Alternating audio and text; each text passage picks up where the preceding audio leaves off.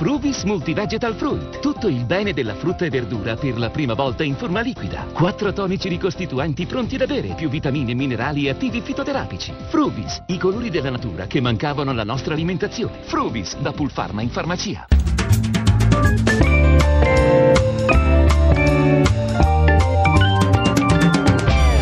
Il campionato? Rivediamolo alla radio. In apertura i ringraziamenti a Luca Gattuso e Lorenzo Balletti per il lavoro in redazione e a quanto sta facendo Eugenio Riva alla console. Partiamo dall'anticipo di oggi a pranzo, cioè dal successo della Juventus ad Empoli per 3-0. Dopo appena 20 secondi Di Bala cade nell'area dell'Empoli dopo un corpo a corpo con Zambelli.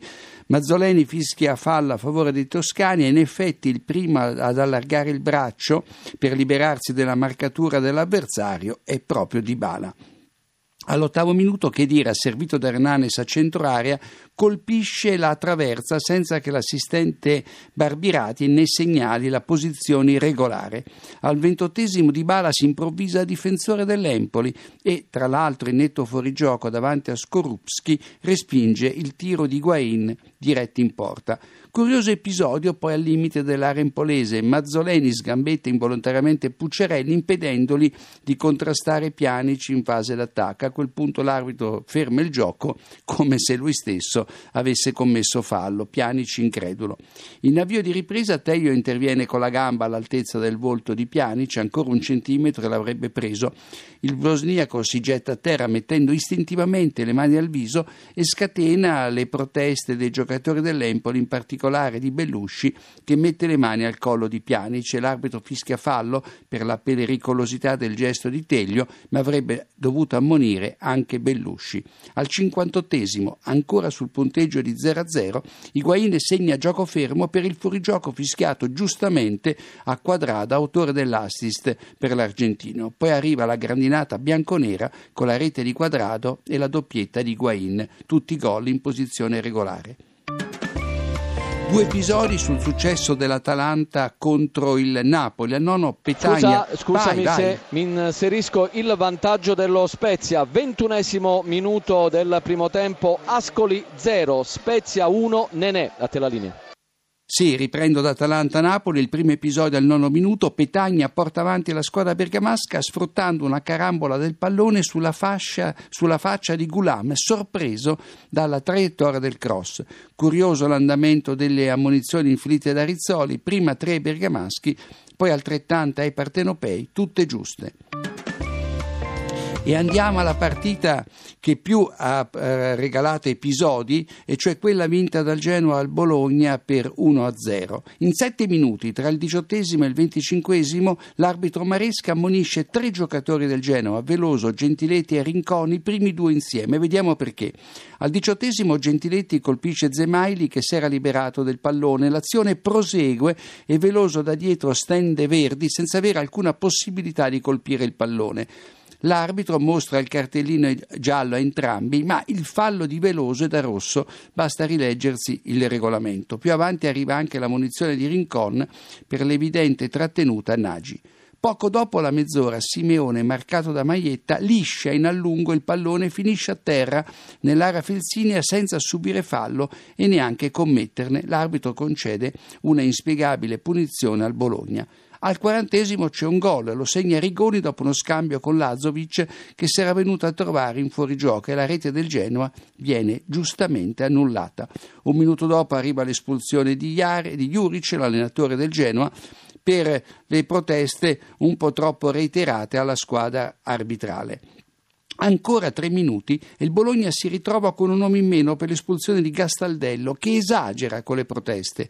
Giallo prima, rosso poi. Il difensore ce l'aveva con l'arbitro che aveva punito solo il secondo dei due falli commessi consecutivamente da Simeone, l'uno su Kraft e l'altro su Verdi. Maresca l'arbitro mostra il giallo a Simeone per il fallo e a Gastaldello per le proteste. Poi il capitano del Bologna con il dito alla tempia dà del matto all'arbitro davanti al quarto uomo che lo fa cacciare. Esagerate le ultime decisioni di Maresca che spelle prima Gentiletti e poi Zemaili e in precedenza c'era, una, c'era stato un reclamo del Bologna allorché cioè, Veloso ha preso la gamba di destro nell'area. Ripartiamo dal successo del Cagliari a Crotone per 2 a 1. Al nono minuto Ceccherini invece del pallone trova la testa di Clayton, suo compagno di squadra, e lo manda a KO per un paio di minuti, stordito e sanguinante al sopracciglio. Al ventisettesimo Roden è poco dentro l'area sarda, anticipa Cepitelli e finisce a terra senza essere toccato dall'avversario. Più simulazione che altro l'arbitro Giacomelli fa giocare. Il raddoppio del Cagliari si verifica al 56esimo con un tiro di Padoin deviato da Ceccarini e tutto questo dopo la traversa di Borriello scattato in posizione regolare. E adesso andiamo a uh, Marassi, dove la Sandoria in pieno recupero ha pareggiato con il Palermo. Eh, il primo episodio al 59esimo, Nestorowski, sfruttando un errore di posizione di Skriniar, porta avanti la squadra siciliana. Poi ride i tifosi doriani della gradinata sud e si prende la munizione. La Sandoria reclama un improbabile rigore al, 79, al 71esimo quando Muriel in semi rovesciata calcia a rete e manda il pallone a sbattere sulla spalla sinistra di Goldaniga e comunque la posizione dei due era talmente ravvicinata che non si si poteva parlare di volontarietà neanche in caso di mani. Eh, l'arbitro Mariani vede bene. La squadra blu cerchiata pareggia al 94 con un gran tiro di Fernandes. Da un minuto i siciliani erano in 10 per l'espulsione di Gazzi, doppia munizione. La prima al 46 per un fallo su Linetti, la seconda per una dura entrata in scivolata su Torreira. Giuste entrambe le valutazioni. E adesso passiamo ai posticipi di oggi pomeriggio, partendo dal successo del Milan sul Sassuolo per 4-3 al termine di un andamento quantomeno rocambolesco. La squadra rossonera passa in vantaggio in modo fortunoso con un tiro da fuori area di Bonaventura deviato da Acerbi in rete, Consigli spiazzato. Poi pareggia Politano sfruttando un grave errore di Abate. A metà del primo tempo Ajapong segna ancora per il Sassuolo, ma aiutandosi con il braccio destro e l'arbitro guida annulla la rete su segnalazione dei collaboratori e ammonisce l'italianissimo Ajapong, figlio di Ganesi, ma nato a Modena. Al 33 siamo eh, sul punteggio di 1 a 1 manca un rigore al Sassuolo. Donnarumma controlla male un retropassaggio di Paletta e dopo essere ant- stato anticipato sul pallone da Politano manda a terra l'avversario allargando il braccio e colpendolo al collo. Guida fa giocare invece di assegnare il rigore al Sassuolo e ammonire il portiere. La VAR, la video assistant referees utilizzata in questa partita solo in modo sperimentale, lo avrebbe aiutato. Un minuto prima Politano aveva reclamato un alto rigore rigore finendo addosso a De Sciglio, ma non c'era fallo. Male guida anche nel finale del primo tempo quando sorvola su due falli di Cuccica e manda tutti nello spogliatoio interrompendo un contropiede pericoloso del Milan. Montella protesta di brutto e viene espulso nell'intervallo. E ancora, Acerba in posizione regolare quando realizza il 2-1 su cross di Pellegrini. In fuorigioco c'è Leschert che non interferisce nell'azione. E passiamo al 69 quando Bacca riduce le distanze sul rigore, rigore concesso generosamente da guida.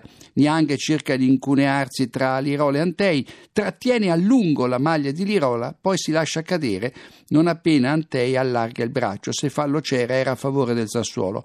E questo è un altro episodio che la Moviola in campo avrebbe risolto. Ne recupera Cerbi, finisce a terra nell'area rossonera, ma non c'è fallo di Desciglio. Entrambi si ostacolano allargando le braccia. E andiamo a Torino dove la squadra granata ha battuto la Fiorentina per 2 a 1. Il Torino eh, passa in vantaggio al quarto d'ora con Iago Falche che sfrutta un malinteso tra Borca Valero e Salcedo, si presenta in area e fulmina Tatarusano. Ma ci sono due considerazioni da fare. Falche nel rimpallo con Salcedo tocca il pallone con la mano sinistra e nel momento in cui calcia a rete c'è Boget che passa davanti al portiere Viola in netto fuorigioco.